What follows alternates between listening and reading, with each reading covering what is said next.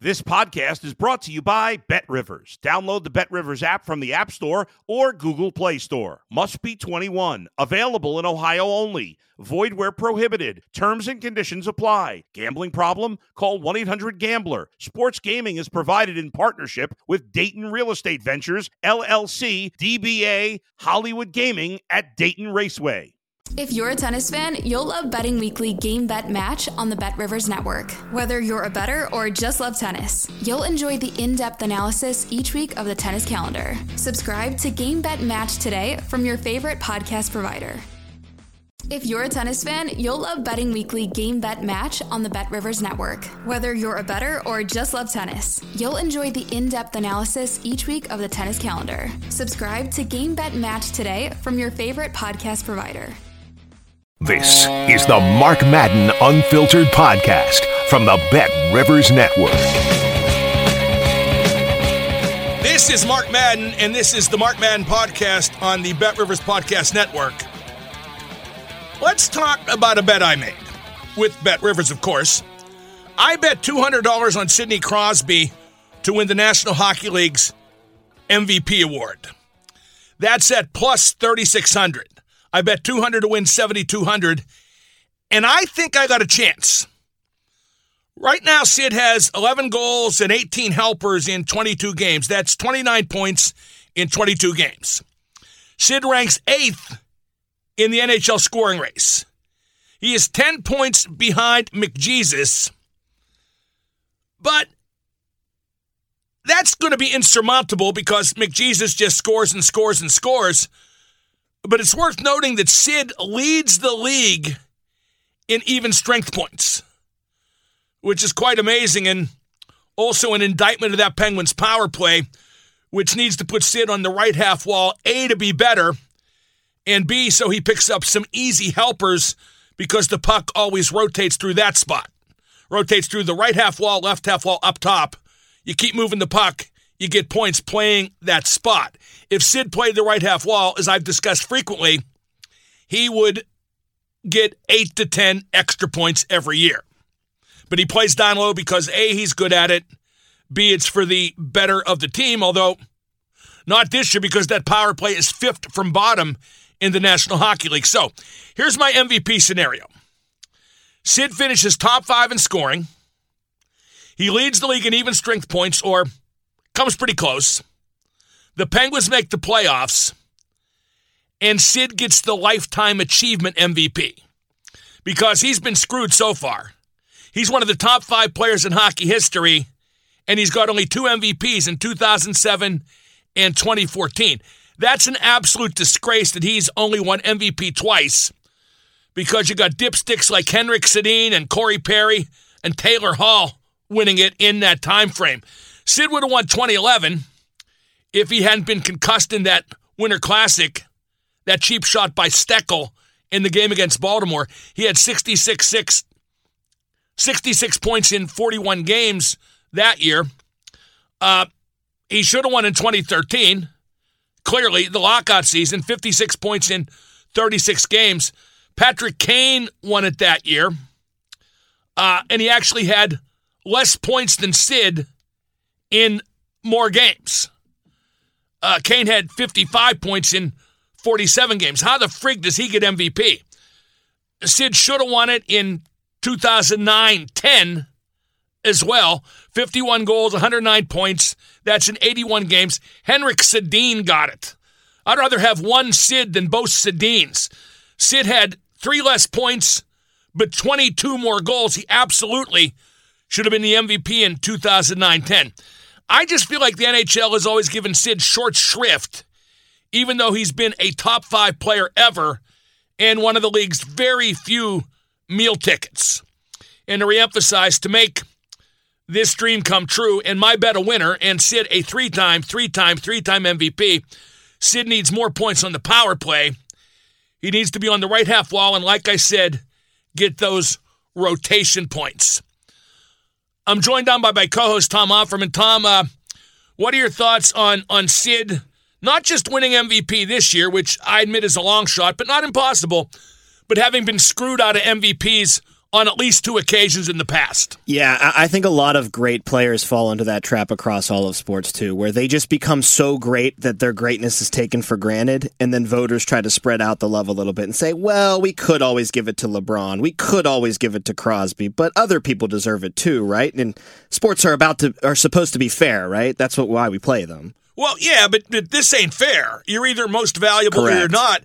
And Gretzky got a, a ton of MVPs. I, I talked about the one in '89 uh, where Lemieux had like what was it, forty some odd more points, and they were all They goals. still gave it to Gretzky. and, and they still gave it to Gretzky. So some are beneficiary, like I said, from lifetime achievement. And I think if Sid could, you know, get in the top five scoring, Penguins make the playoffs. I think at long last, I mean, you talk about fair, Tom. At long last, maybe he could be beneficiary of that. I just don't see how you could rob him of it if he does finish in top five, if he leads the league in even strength goals and the team success is there, because that's always so important in those awards. The team success has to be there. And frankly, if the Penguins season continues the way it has and they do sneak into the playoffs, he will be the main reason why they do. And he will carry that team to the playoffs, which is another, you know, box that he checks as far as the MVP race is concerned. Yeah, I, I quite agree. Uh, I, I also think they got to get him on that right half wall on the power play for the sake of his stats and more important for the sake of the power play. It's just not working the way it is, Tom. For that power play to be fifth from bottom with that array of talent is just a disgrace. Do you think that's the area where the Penguins show their stubbornness the most and their refusal to change? Gee, that's a good question. I don't think there's any shortage of areas where they show how stubborn they are, but that that's a big one. And, and that's not just stubbornness. That's acquiescing to Malkin, who wants to play there. Sid wants to play there too, and Sid did play there for years and at Malkin's expense. But like Sid just wants to, I don't know, be the nice guy. He can justify it by, okay, I get things done down low that nobody else can. And it's worked for a long time. Yeah, and he does get stuff down low that nobody else can, but this power play is not working because it totally lacks organization. It lacks the Gonchar, it lacks the Kessel, it lacks the Mario to just have a reset point. And Sid's the perfect person to slip into that role and take it over. I'm not even sure he'd be overwhelmingly good at it, Tom. One, But the best option in your mind. yes, yes, for sure. One thing about Gino and Sid, as great as they both are, they're not great power play guys. They don't have that power play feel that, that like, you know, Mario did or Kessel did or Gonchar did or, for that matter, Alexei Kovalev did. Right. Yeah. And again, I wonder if that's going to be the thing that holds Sid back as far as getting into top five in the point race because that's where the McDavids and the Draisaitls feast is on the power play. They'll stack two points a game on the power play. So I worry that maybe his lack of power play production holds him back because I don't think they're going to change anything. I don't think you'll see him on that right half wall. I think they're going to stick with the power play the way it is and just hope it gets better. I don't know. I, I don't know. If it's 10 games from now, it's not any better. I don't know. Yeah, I mean, how would you not be able to change that? But then again, I've seen them be stubborn in a lot of other areas, like you said before, where you think, oh, it's reached the end of its rope, they have to change, and they just don't. Well, hopefully Sid will get that MVP for the sake of, you know, me winning $7,200. Of course, that's most important. Well, that's not most important, but it's it's a pretty darn close second to whatever is. now, uh, I got my first top three list here, and this concerns something that is uh, of of utmost uh, importance to me. It's the upcoming movie Cocaine Bear, which is released on February 24th. And here are the top three things about the movie Cocaine Bear, which is based on a real story, by the way Yes. about a bear who ingested a ton of cocaine he found and then went on a rampage, as a gacked up bear very likely would. okay, uh, top three things. Number one, the poster. Have you seen the poster? It's beautiful. It's a bear exploding in cocaine. He's vicious, he's snarling, and there's cocaine all around. The poster alone should win an Oscar. If you had to draw a bear that's high on cocaine, that's what the bear would look like. Maybe that was a photograph. We don't know. Okay, number two, it's Ray Liotta's last movie. What a grand farewell. I think it'll be remembered as his best movie. Forget about Goodfellas. Cocaine, Cocaine Bear. I Numero uno. I can't wait to find out what character he plays in the movie. Is he like a local sheriff, maybe, that tracks down the bear? Maybe he's Henry Hill and he sold the bear the cocaine from his Pittsburgh connection. That's more like. And number number number three, like I said, it's based on a true story. A black bear gacked to the gills on Krell. You can't beat that. I mean, like, how could this not have been made a movie of sooner? No, it's tremendous source material, and you're exactly right. How did they sit on this when it's just sitting right in front of you for so long? I couldn't think of a better true story. Now, in that vein, Have you seen the trailer for that '90s show? Not yet. I saw it just before uh, we taped this. It's it's it's it's Red and Kitty. I like. I don't know how Yeah. good the kids are going to be, but Red's still Red. You know, foot in the ass. You know, his his his granddaughter, like he's telling the kids what they can and can't do in the basement, and he says no dancing. And she says, You're just like the guy from Footloose. And she starts laughing, and he doesn't laugh at all. Just that red look. And she turns to the other kids and goes, No dancing. So it, it looks it looks very promising. It's Uh, going to be fan service, right? For those that loved that 70s show, it's going to tickle you in that nostalgia spot. You know what's weird though? Here, here's one thing, and it's a first glance. The kids look like geeks. Okay. The kids in the 70s show weren't geeks. No, they were the burnouts, right? Well, you had one burnout. Like, I guess Eric was kind of geeky in an all American way. That's true. He loves Star Wars. You had two hot girls in the basement. Yes. You had the foreign kid. Kelso was the anti geek, obviously. He was the totally cool kid, but also was an idiot. Yes. And then Hyde was your pothead burnout? But then again, we shouldn't forget that, that the 90s had a whole different set of stereotypes for kids. That's true. So it'll be interesting to see if they, and they will, I'm, I'm sure, stick true to those 90s stereotypes and maybe, like you did when you first watched that 70s show, point things out and be like, I remember when that happened in the Yep, 70s. You'll yep. do the same for this in the 90s. Which is the whole goal of the show Yeah, to right. connect with people from that era. correct. Now, um, we we put off talking about the Steelers because let's face it, who cares? They're four and seven. Stick a fork in them. Uh, but but um, uh, one thing that was pointed out on Twitter uh, by a member of the media, you can't just be neutral on Kenny Pickett. If you say he's great, you know, then you're a cheerleader. Yep. You get you get criticized for that. If you say he sucks, then you know you're a hater. But if you ride the middle ground, you will be pushed into the other group by the one group. Does that make any sense? If you hate a little, Yes. the cheerleaders say you're a hater. If you cheerlead a little, the haters say you're a cheerleader. Yeah, and as often is the case with such a polarizing topic like Kenny Pickett has been, the middle ground is the correct ground right now. He's been getting slightly better, I think, in the second half after the bye week. He doesn't turn the ball over, which is nice. And I think last night against the Colts, recording this on Tuesday, I think it was his best game of the year.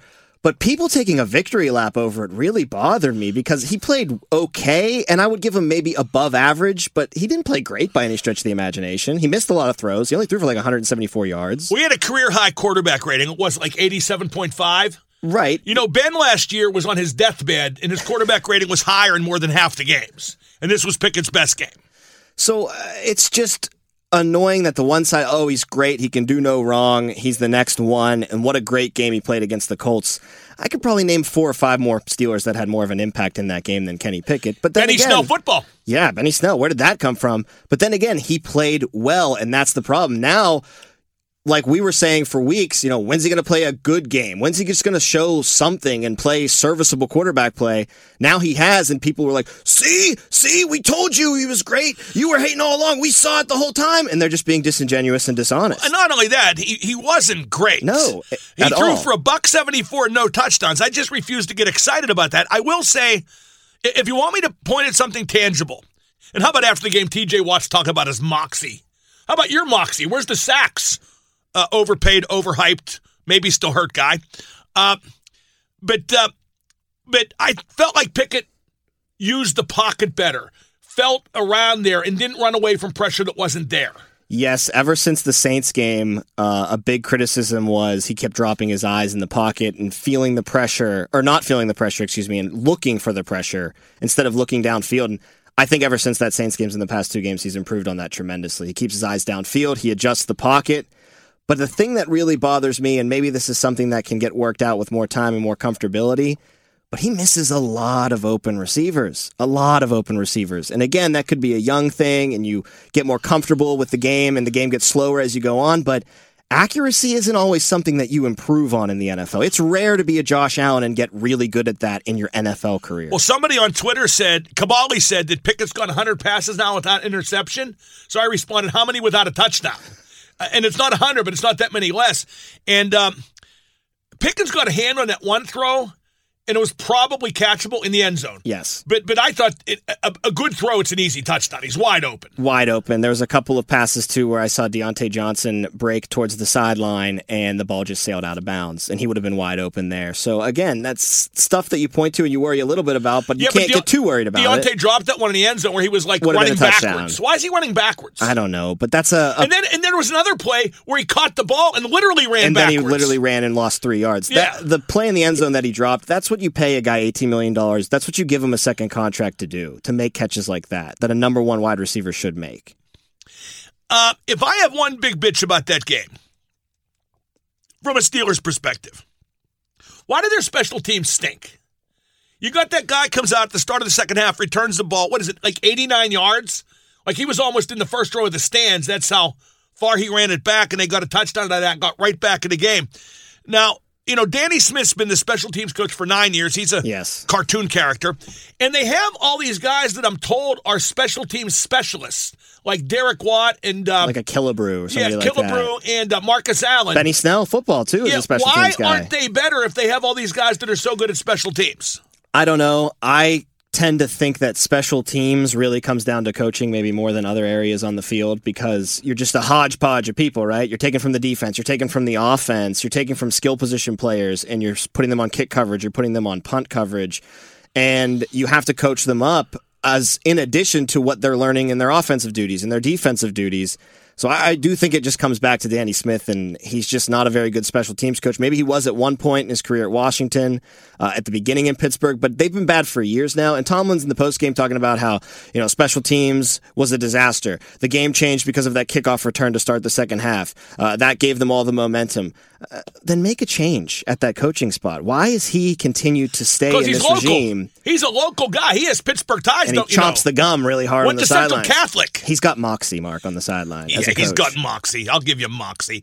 Uh, how about Jeff Saturday's clock management at game's end? Now, Brutal. to be fair, as has been pointed out, he wasn't necessarily worse than a lot of other coaches. Like clock management, I, I'm fond of saying there's one coach in history who was great at clock management, and that was Mike Shanahan. And everybody else has been far less. Doesn't that surprise you? Like, don't you think that's something that they should be able to master after a year or two on the job? Probably, well, Master, that's You'll that's a- make a mistake from time to time. yeah. I, I think it's tough on the sideline with the bullets flying. It's true. It was like Jeff Saturday thinks he'll start the next game with the extra timeouts he saved. But he's not unique. Like on Thanksgiving Day, I watched Dan Campbell and the Lions try to drive down the field against the Bills and just refused to call timeouts as I watched the time bleed off the clock. And let's not act like Tomlin managed the clock like a savant in the first half either. Why was he calling those timeouts so early? You gave the Colts a chance at a field goal. Luckily, it was blocked. Let's not act like the Steelers didn't play considerably worse in the second half too, and it happened against Cincinnati, and that's coaching. What's the adjustments, That- that- right? That's lack of adjustments, or at the very least, the other coach, Jeff Saturday, in this case, being one step ahead of you on the adjustments. Yikes, that's not good. How about the uh, TV feed picking up Colts players yelling out, "It's the same play! It's the same play!" I'm not sure what to say. was it the same play? I'm assuming it was. Oh, it was, and they stuffed it. If I'm Kenny Pickett, I'd, I'd go like, look, F this at the line. I, I don't care if I'm a lot of audible or not. They're not going to make an ass out of me by yelling out what play it is. He has more power than Canada. The franchise is more invested in him. Why can't he give double middle fingers to Canada and say, "No, I'm not doing that play. I'm doing mine." Oh, like Stone Cold Steve Austin. That'd be great if he literally did it like up at the booth, like when the call came in. That would be great. Okay, let's go to uh, the five guys segment. What do you got today, Tom? All right, five guys are five guys. They're athletes who made a just terrible mistake, an absolute blunder that cost their team a game and even a championship. Oh, there's so cases. many of these. There's so many of these. We're going in ascending order? We're going in ascending okay, order. Okay, for the purpose of not confusing me, let alone the audience, call the first one number five. you got it. No, Number literally ascending. Number five, Tony Romo. Fumbled field goal snap, chip shot field goal, 19 yard line versus the Seahawks in the wild card game in 2006. See, I don't even remember that.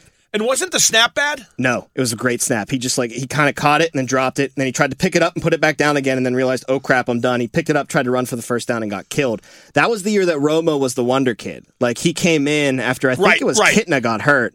So he was still holding the snaps on field goals because that's what he did all year before he became the starter. You don't want to change that up mid-season. So to keep continuity, they kept him there, and he ended up costing their season. I got to boo that one because I don't remember it. Who's number four? You'll remember this one. Zinedine Zidane headbutt in the World Cup. Red card sent off. Italy got to play with a man advantage. Ended up winning in PKs. Yeah, Marco Materazzi. He buried him with the headbutt. Oh my god. Apparently, Materazzi uh, insulted Zidane's mother. Well, then you should get headbutt for that. I don't think the ref saw it that Maybe way. Maybe it should have been a yellow card. Especially, you know what made that even even better, even more cinematic. Zidane got that huge Sonny Liston sized Mount Oh, Rushmore yeah. head with like the biggest forehead in history. That forehead did some damage. That like you could almost feel Materazzi's chest cavity explode. I'm surprised he lived. Zidane went on to become like one of the best coaches, right? Like, didn't he rack up Champions Leagues with Madrid, or is it just easy yeah, to win with Madrid? He, he, he, had, I mean, uh, uh, Zizou's a good coach, but he had checks written for him. Like that Madrid thing, same with Man City. I always wonder how good a coach you are when you have the bottomless pit of money. I'm not discrediting, I'm just wondering. All right, these next three are the holy trinity in my mind. Number three, Bill Buckner, 86 World Series. No Mets. question. I'm It's surprised that's not number one. You'll know. You'll know why when we get to number one. Yeah, um, it's sad that it took him so long to live that down, particularly in Boston. Yeah. Because he should not have been in there. Okay. Uh, Really? Yeah, Dave Stapleton was was their usual defensive sub at first base late in games because Buckner was a was usually was you know in the first part of his career was an outfielder. Okay. with the Dodgers, and don't get me wrong, he was a creditable first baseman. But, But- Dave Stapleton, He was a great bat right? before They didn't follow their usual procedure. and it cost It him. cost him exactly right. So and don't don't no mistake, Buckner did make the error. I mean that Yes. he should have put that ball in his back pocket. Yeah, no question. I know you don't watch Curb Your Enthusiasm, but there's a great episode where Buckner's on it and they make fun of the whole thing, and he like kind of comes out. on Buckner's of actually it. on it. Yeah, he, he does I- the episode. I'd like to see that. It's a good episode. Is it is it better or worse than Keith Hernandez on Seinfeld? I think it's better. Really? I think it's better because it's just such a great redemption arc for for Buckner. okay, I'll buy that. Number th- or excuse me, number two, Chris Webber, '93 national title game, timeout against North Carolina. Especially, I remember watching that. That was back when I cared about like college basketball Yeah. a little bit. Well, it's the national title game too. Right, right. I remember at first nobody realized what had happened right. because, like, wait, isn't he? How? Wait, huh? And then and then they called it, you know, the technical, Yeah. and you know, game basically over. Right. I mean, North how Carolina could, won. how could you not know that? How could you be allowed to not know that? Yeah, I mean, is that bad coaching or that? I, I guarantee you the coach said something in the huddle before they broke. We have no timeouts. Don't call a timeout. But again, like you said, with the coaches managing the clock in the football, it's so different when the bullets are flying like that. You get that rebound if you're Chris Webber. No, no, this is worse than clock management because there's no, you know, doubt. You just don't have a timeout. All right, number one, Andres Escobar, own goal, 94 World Cup versus USA. Yeah. Well, you see, here's the thing. He Paid did, for it with his life. That's he why I put it get number one. Yeah. Well, you know, you know, the reason he, he he didn't get killed, they did that show on ESPN, the two Escobars. But you know, he didn't get killed by the Escobar gang. No, that was, was- a deceiving title. It was another gang. Uh, they who- were just mad that they lost the World Cup, right? there was some sort of like some sort of give and take between him and somebody in a, in a nightclub. But yeah, that's why. I mean, if he had if if if he hadn't put the own goal in the net, he lives. Right. And he was going like he was finally getting a big money overseas transfer, I think, to AC Milan. He was a really good, you know, defender. Young and up and coming guy. Yeah, yeah. So that was probably the most costly, literally. That's why I put it number one. He literally, everybody else just lost the game. He literally lost his life because of it. I'm, try- I'm trying to think of some some that were in that vein. Uh, you know what the original one was? Uh, this is when you could use the word boner in a headline and, and nobody cared. I, I want to say it was the 1900s. It was tradition back then that if you're on base and the winning run scores in baseball, you just leave the field. If, if there's a walk off, you literally walk off. okay. Okay, so the New York Giants were playing the Chicago Cubs, winning one on third at the Polo Grounds in New York, single to the outfield, and uh, the run scores, and the base runner on first was a guy named Fred Merkle. Okay, and back then you didn't bother to touch second. Right. You just left the field. Because the game's over. We walked right. off. But there were two outs. The Cubs got the ball and touched second. Before the run crossed or after No, the run no, crossed? But, but it doesn't matter. It's a force play. okay, because they're okay. Yeah, runner on first. It's a force play. They could have touched second base the day after, and it's And still a force still play. Right. So, That's a pretty bad one. so the well, but but by the same token, back then everybody did it. Right, but he forgot how many outs there were. No, no, no. They even did it with two outs. Nobody ever caught anybody Huh. on it. It was just kind of like one of those things that you do. And then whenever the Cubs touched the bag, the ump decided to call him out. Well, no, the the ump didn't know what to do, and they ended up replaying the game. Wow. Okay, and The entire game. the entire game, And I, I believe that's what I think happened. But at any rate, uh, the Giants wound up losing the pennant to the Cubs by one game Wow. because the Cubs won the won that ultimately that- won that game. the yeah. rematch game. So like that was like the headlines: Merkle Boner cost Giants, which sounds like a, a, a porn film now. but yeah, just that was the headline. So so that was the original one of what you're talking about. I think the one that everybody remembers too that's not involving an athlete is obviously Bartman, right?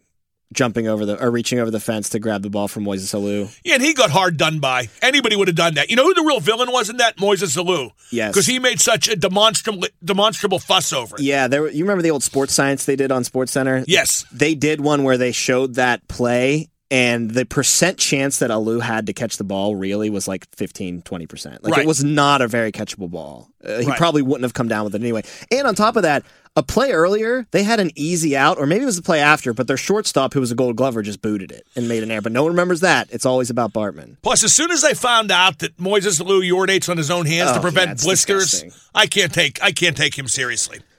Okay, good top five. Um, my second top three list.